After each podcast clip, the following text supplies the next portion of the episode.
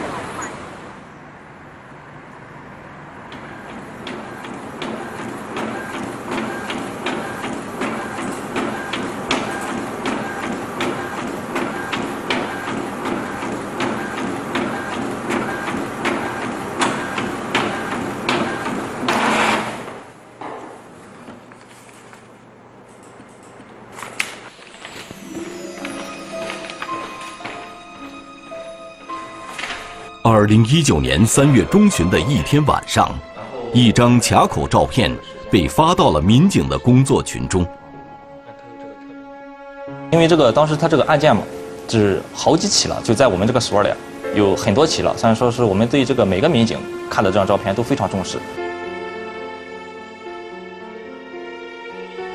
通过图像侦查部门的分析，这张照片里的白色轿车。可能与近一个月来发生的多起盗窃案有关。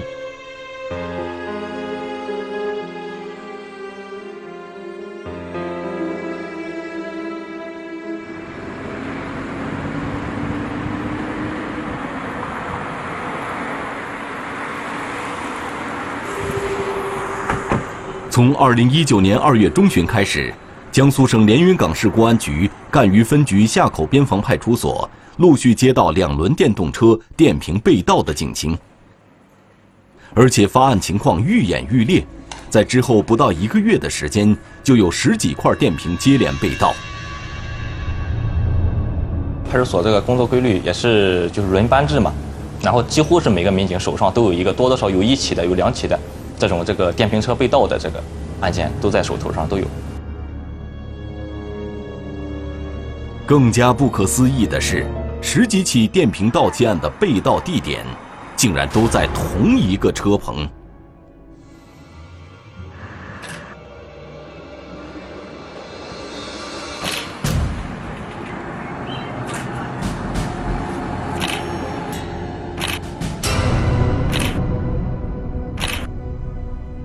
感觉就是非常的气愤，因为这是对我们这个一种挑衅，这是我们是感觉这是一种挑衅。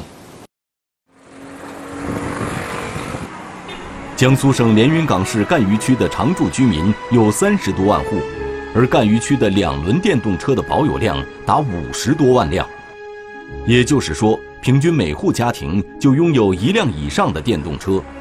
骑行电动车已经是当地大多数居民日常的出行方式。他们认为这是一个安全的地方，然后是接二连三的这个电瓶都丢失。这个是也是对于我们这个治安这个环境的一个不信任导致了。很难想象，一个月以来，这个车棚里平均两天就会丢失一块电瓶。虽然在第一起案件发生之时，民警就介入调查，但是谁也没有想到之后会连续发案，而且嫌疑人的行踪难以捉摸。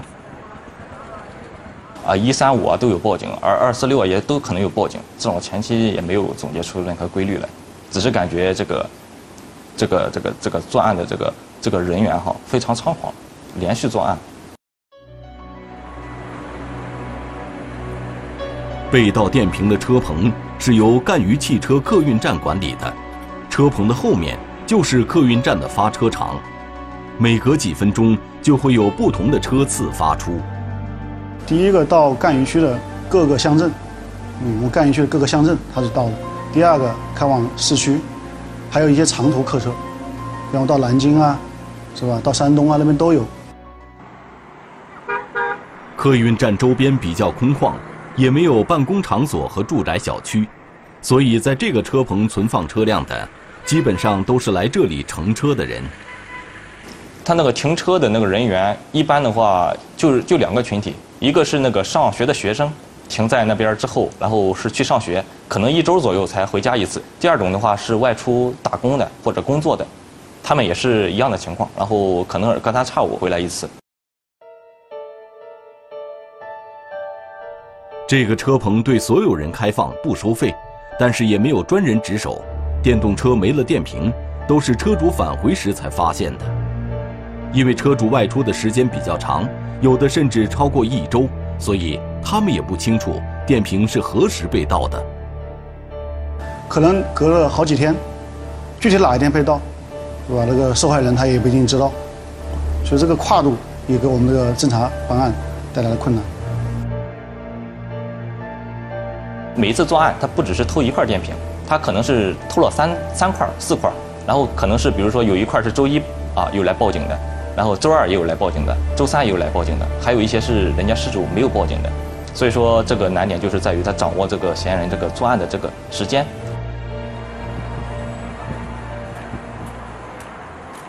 这边有个监控，他这个在车棚内部安装着两个监控探头，但监控的条件并不好。那个车棚比较大，但是能用的监控只有一个，而且很模糊。前后一共是四排，然后是每一排的话长度大约在五十米左右。那它那个监控的话，只能照到比如说它这一排的啊，然后这个三分之一的这个地方。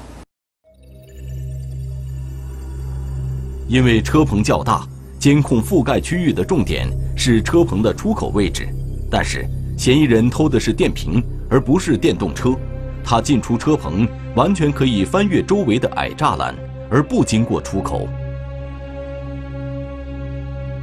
发案以来，监控区域内的电瓶从来没有被盗窃过，可见嫌疑人有意躲避了监控。而且，民警也不能确定嫌疑人是哪天做的案，这样一来，视频侦查的困难非常大。他的作案时间非常不精确，在那儿一直看，连看一周，而且很可能是在一个盲区以外的话，也不太现实。虽然我们后到了前前前中期吧，我们也采取这种方式，比较笨的方法。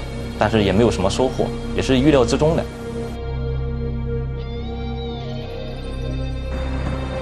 由于所有案件的失主发现的都不及时，侦查的条件一直都不好，所以没有给破案带来转机。因为这片新城区属于开发的城区正在，然后这个人口密度的话相对要小小一些，然后所以说这也是让犯罪分子有乘可击。考虑到嫌疑人可能会将电瓶销赃，民警也走访了附近的几家废品收购站，但是也没有获得有价值的线索。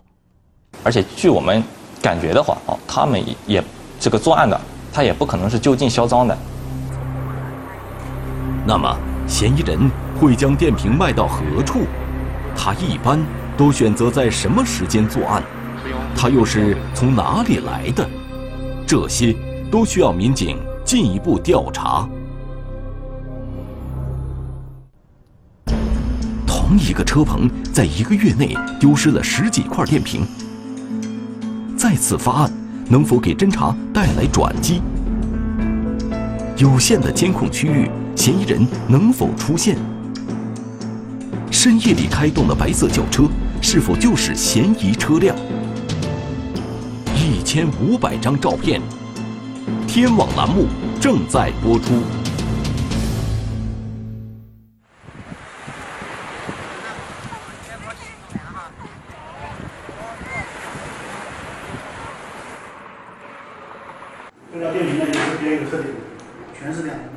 连续一个月，江苏省连云港市赣榆汽车客运站的车棚接连发生电瓶被盗案。通过串并案情，警方认定。是同一名嫌疑人所为。我们断定哈是一个新手，因为他这个从这个作案来说，他这个选择的车辆来说的话，都是一些最简单的那种用螺丝刀一拧开之后，然后可以手提的那种电瓶。第二种的话是他当时他那个包括那个电源线哈，他是直接有时候硬拉硬扯扯断了，手忙脚乱嘛。通过这两点，我们可以断定啊，他这应该是一个新手。三轮车没有，全家两轮车没有没有。虽然是一个新手。但嫌疑人还是给警方制造了很大的麻烦，他的作案规律，侦查员至今都不掌握。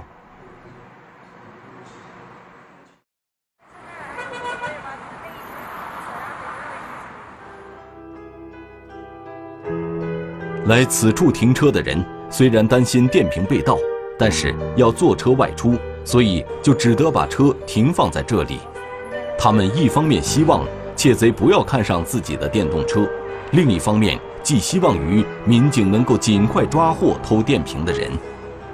这个说实话，作为一个派出所长，这个案件频发高发，所以我们也是很紧张，也是想第一时间抓紧时间破案。近几日来，电瓶盗窃案有增无减，民警的侦查工作似乎没有对窃贼形成震慑。民警分析。嫌疑人的居住地可能离案发地较远，因而没有察觉到警方的侦查行动，所以盗窃行为没有收敛。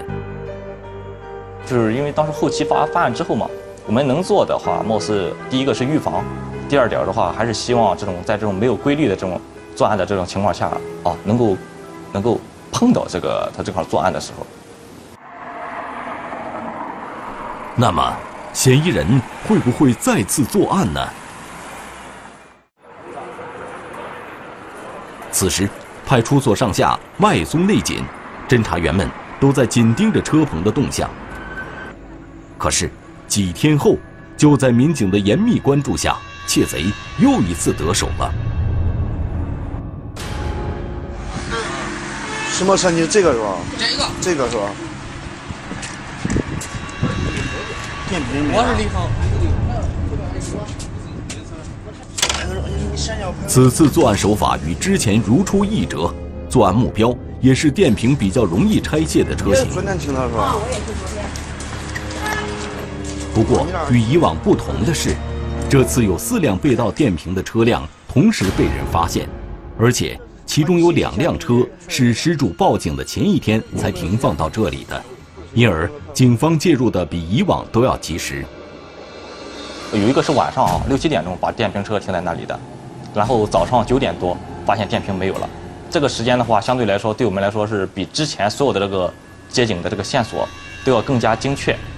然后他说你报警吧，说他们都报警了，然后我就打电话报警了。就他出现，如果他在侦查员计划还是从监控下手，因为相比之前的案件。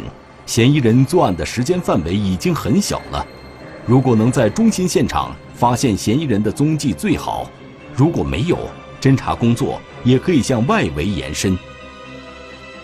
知道了他这个作案的时间哈，我们请图人这边就是对于这个车站以车站这个为圆心啊，这个这个周围这四周这一片的这个监控的卡口啊，然后进行这个排查摸排。侦查员们心中暗想：窃贼这回是跑不了了。通过这个，呃，了解他停放的时间，还有发现的时间，来缩小我们的视频侦查的范围。那即使是这样的话，我们最少也要观看大概六个小时的这个视频监控。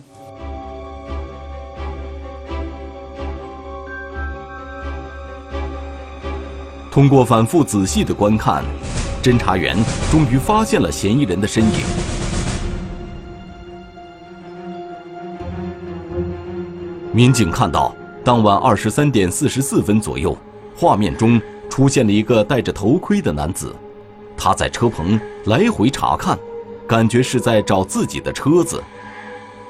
但他徘徊了一会儿之后，便走向一台电动车，开始作案。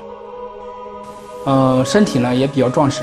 啊看这个样子，年龄大概也有这个四十岁左右了，这样这样的一个年龄。期间，嫌疑人还起身观察了一下周围的情况，之后继续实施拆卸。五分钟后，嫌疑人得手，并将电瓶提走。后来，嫌疑人又盗窃了另外的电瓶，但可惜的是，监控没有拍到。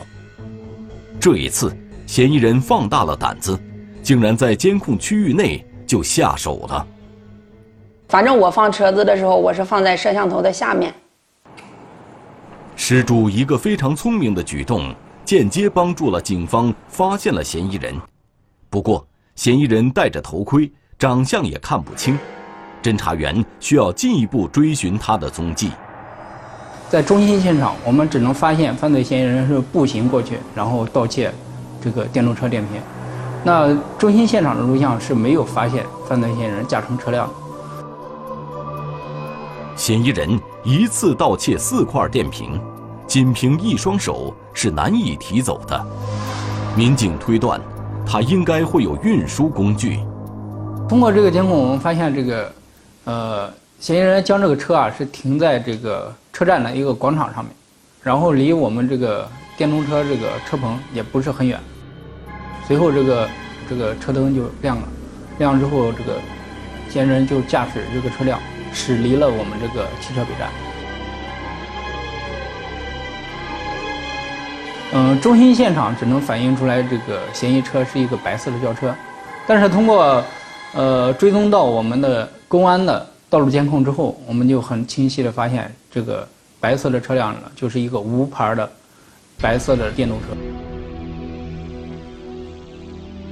而后，马强将这张照片发到了工作群中。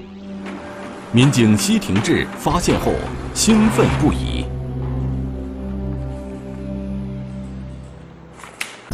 茫茫夜色中，嫌疑车辆会去向何处？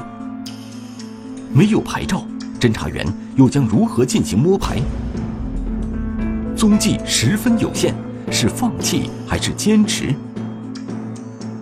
排查了数量众多的照片，民警会有什么发现？一千五百张照片，天网栏目正在播出。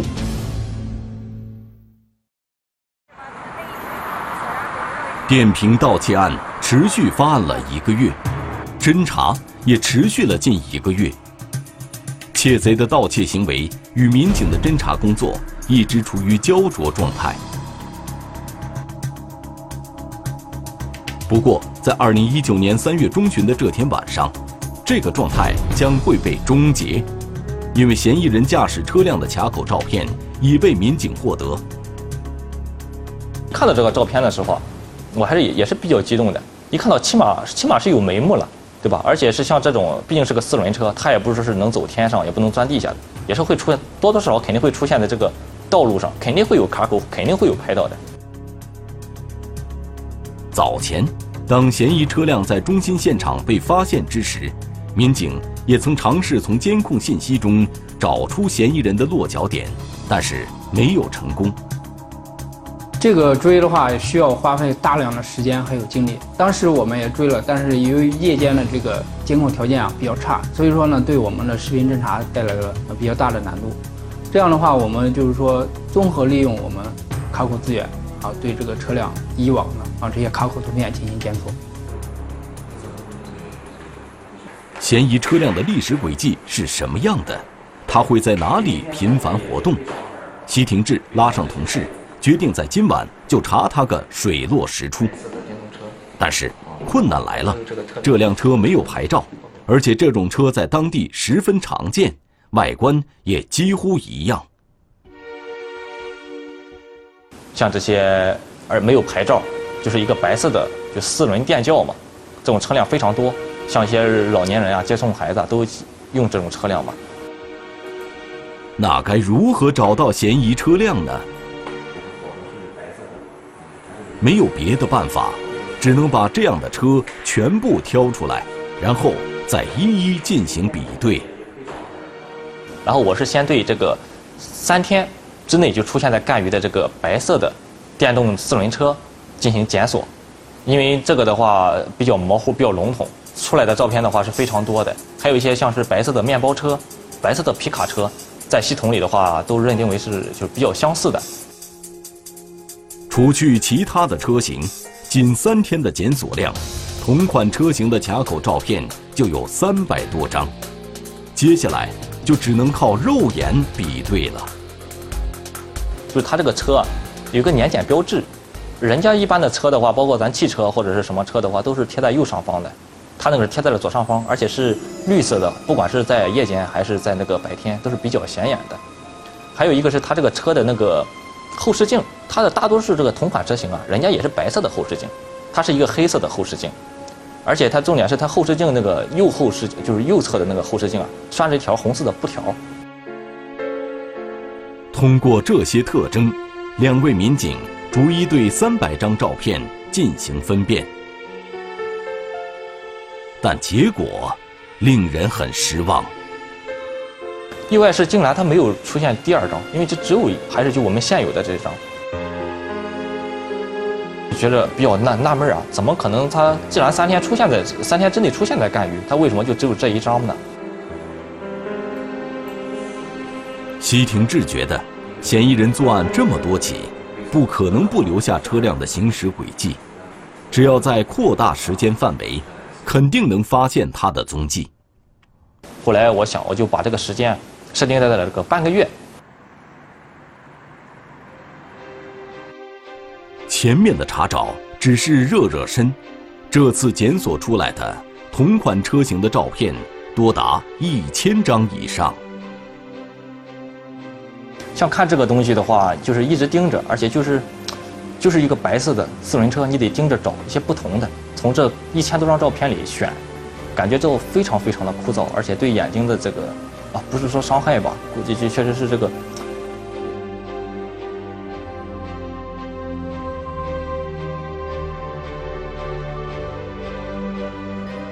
转眼就是六个小时，算上之前比对的三百多张。西廷志和同事总共比对了一千五百张照片，两人都看红了眼。那么，最终的结果又如何呢？一千五百多张里头，一共就找到了八张照片，当时我放到了那个桌面的文件夹里嘛。一千五百比八，这个工作量很大。通过反复确认。这八张卡口照片中的车辆，的确都是那台嫌疑车。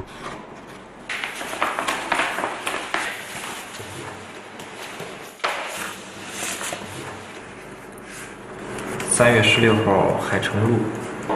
紧接着，他的活动轨迹也被描绘了出来。这八张里头有四五张，他最终都是出现在那个哲望和石桥那附近的抓拍到的，然后再往北就没有，再往北的话就进入山东境内了。那也没有，然后它这个轨迹的话，呃，经常是有时候两点，就从赣榆城区往它那个哲望镇方向行驶，也有一些是十一点多啊，就从那里出发。这个时间的话，这个可可以百分之百的肯定了。一般的正常人的话，没有说这种作息规律的。浙汪和石桥两镇离被盗的车棚有三十多公里，根据电动车的续航里程判断。嫌疑人也不可能再往北走了，毕竟是个电动车嘛，续航里程它来回的话，这这个七七八十公里的话，这个也就达到了这个极限了。民警推断，嫌疑人的落脚点就在浙汪和石桥两镇附近。在排查之初，西廷志还曾有一个设想，那就是在光线条件好的情况下，交通卡口的高清探头。可能会清晰拍到嫌疑人的面部。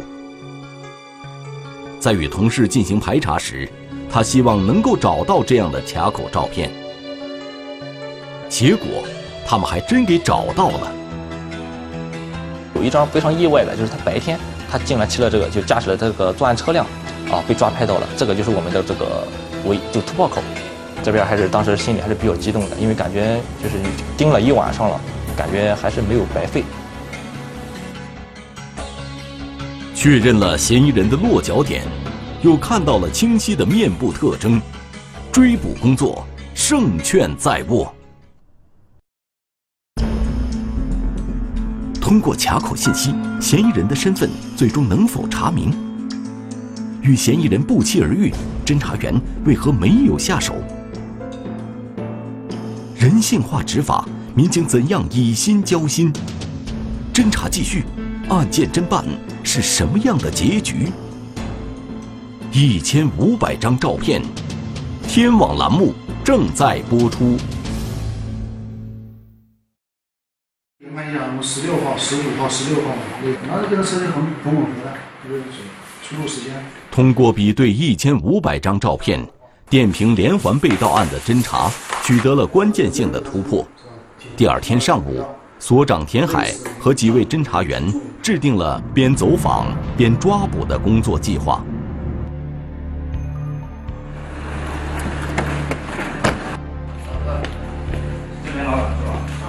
这个人认不认识？啊，就是这个人，这个人认不认识？这个车咱这个村里有没有证？通过嫌疑人的特征，结合实地走访，侦查员很快就确认了嫌疑人的身份。嫌疑人是某村的村民丁某。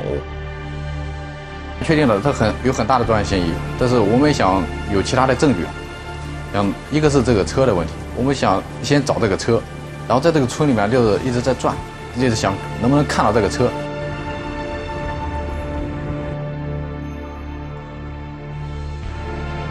就当侦查员在村庄中寻找丁某的踪迹时，一件巧合的事情发生了。哎，这个像不像？像不像？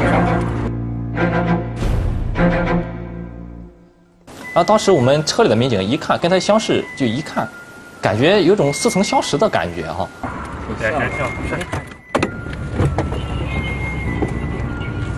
通过前期大量的摸排工作，侦查员对丁某的长相已了然于心。我们一商量，确定就是丁某。本村的人对村里路况比较熟嘛，他往前走就拐了一个巷子，进去以后人就没有了。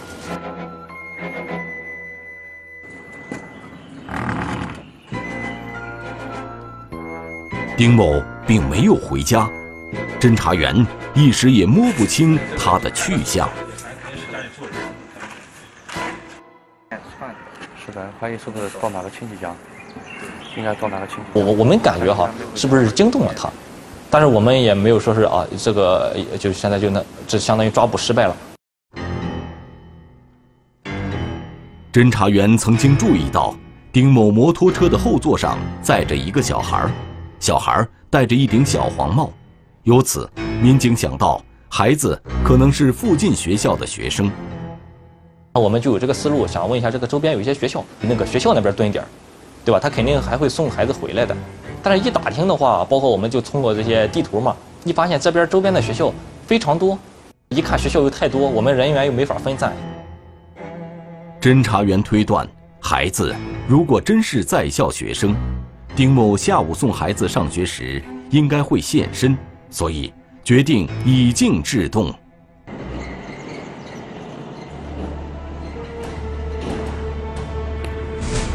哎，看到这个这个前面这个像不像？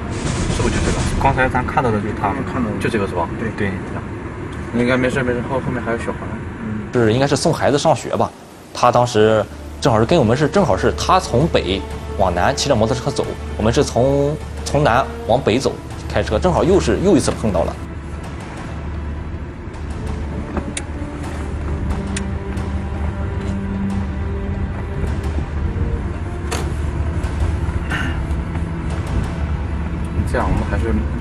跟一会吧。我估计是送送送那个小孩上学的。对。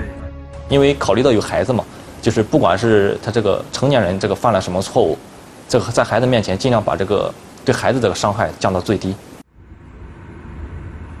为了不使孩子身心受到影响，民警决定等丁某送孩子进入校园后再实施抓捕。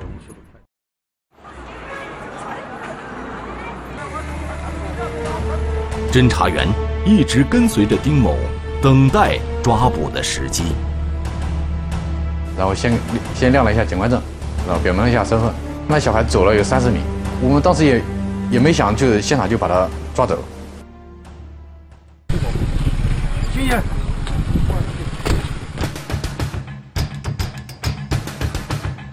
丁某这一跑，打乱了民警的所有计划。是不是叫警察？是啊，你怎么你你跑什么？是的，是吧？哎呀，给我们跑吧，别跑，你先坐在这里。对呀，哎呀，我等不起啊！另一名侦查员赶紧去安抚孩子，并目送孩子进入了学校。你不跑，你刚刚你不跑，不小孩不没事吗？是不是？我把小孩弄进去跑。那你跑什么呢？刚才你要刚才在在那个学校门口不跑，你的尊严我真给你。等你小孩那个你。这个如果说你要跟他讲感情，这个人还是很好沟通的。主要就是关心小孩，因为他不停的在问他小孩怎么处理。而且还有一个，你主动说和我们我们问你两个概念。通过了解了他的情况，是因为他跟他呃老婆这个感情不是非常好，然后现在应该是离婚的状态，然后是他自己现在带着一个孩子。没有是吧？考虑到丁某被抓后没有人照顾孩子，民警想办法与孩子的母亲取得联系。他给我已经分居好长时间了，你知不知道？啊，但这个但小孩不是你家小孩，小孩不是你的。因为他说我们已经在闹离婚了，已经闹离婚了，这个我们一人一个小孩，你照顾你的，我照顾我的。感情不好也好，这个跟小孩是没关系的呀。不是这个道理吗？做了很长时间的工作，才才去才去答应把这个平时照顾一下这个小孩。听到民警已将孩子安排妥当后，丁某承认了自己的犯罪事实。是是这个车，确定是这个车。通过丁某指认，民警找到了他作案时驾驶的白色电动轿车。西廷志和同事用了一晚上的时间，比对了一千五百张照片，找的就是这辆车。此时见到，十分熟悉。他那个电电动四轮车的话，是停在了离家比较远的地方，他可能也也怕知道通过这个车找到他吧。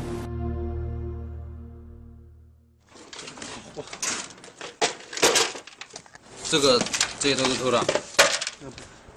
家里有那个电瓶嘛，电瓶的外壳，就是他把电瓶卖掉之后剩下的外壳，还有那个作案的工具螺丝刀，还有当时他那个头盔，都在他家里都已经找到了。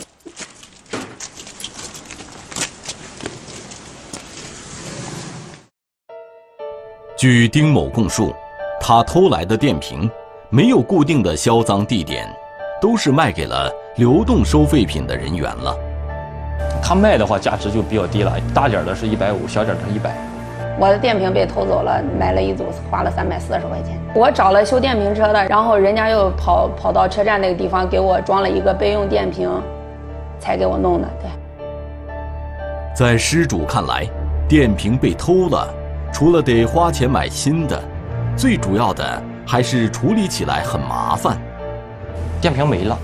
他得想办法再把这个电动车通过家里啊，找个三轮车、四轮车，然后把他他那个电电动车他不能扔了，对不对？他得再来接回去，呃，说说难点就是劳民伤财。据丁某供述，一个多月来，他作案五次，共盗窃电瓶十九块。通过警方核实，与发案情况完全吻合。电瓶连环盗窃案就此告破。对吧？群众看公安，关键看破案，不管大案小案，是吧？我们从公安机关，特别我们派出所来说，是吧？我们要同样的重视，同样的对待。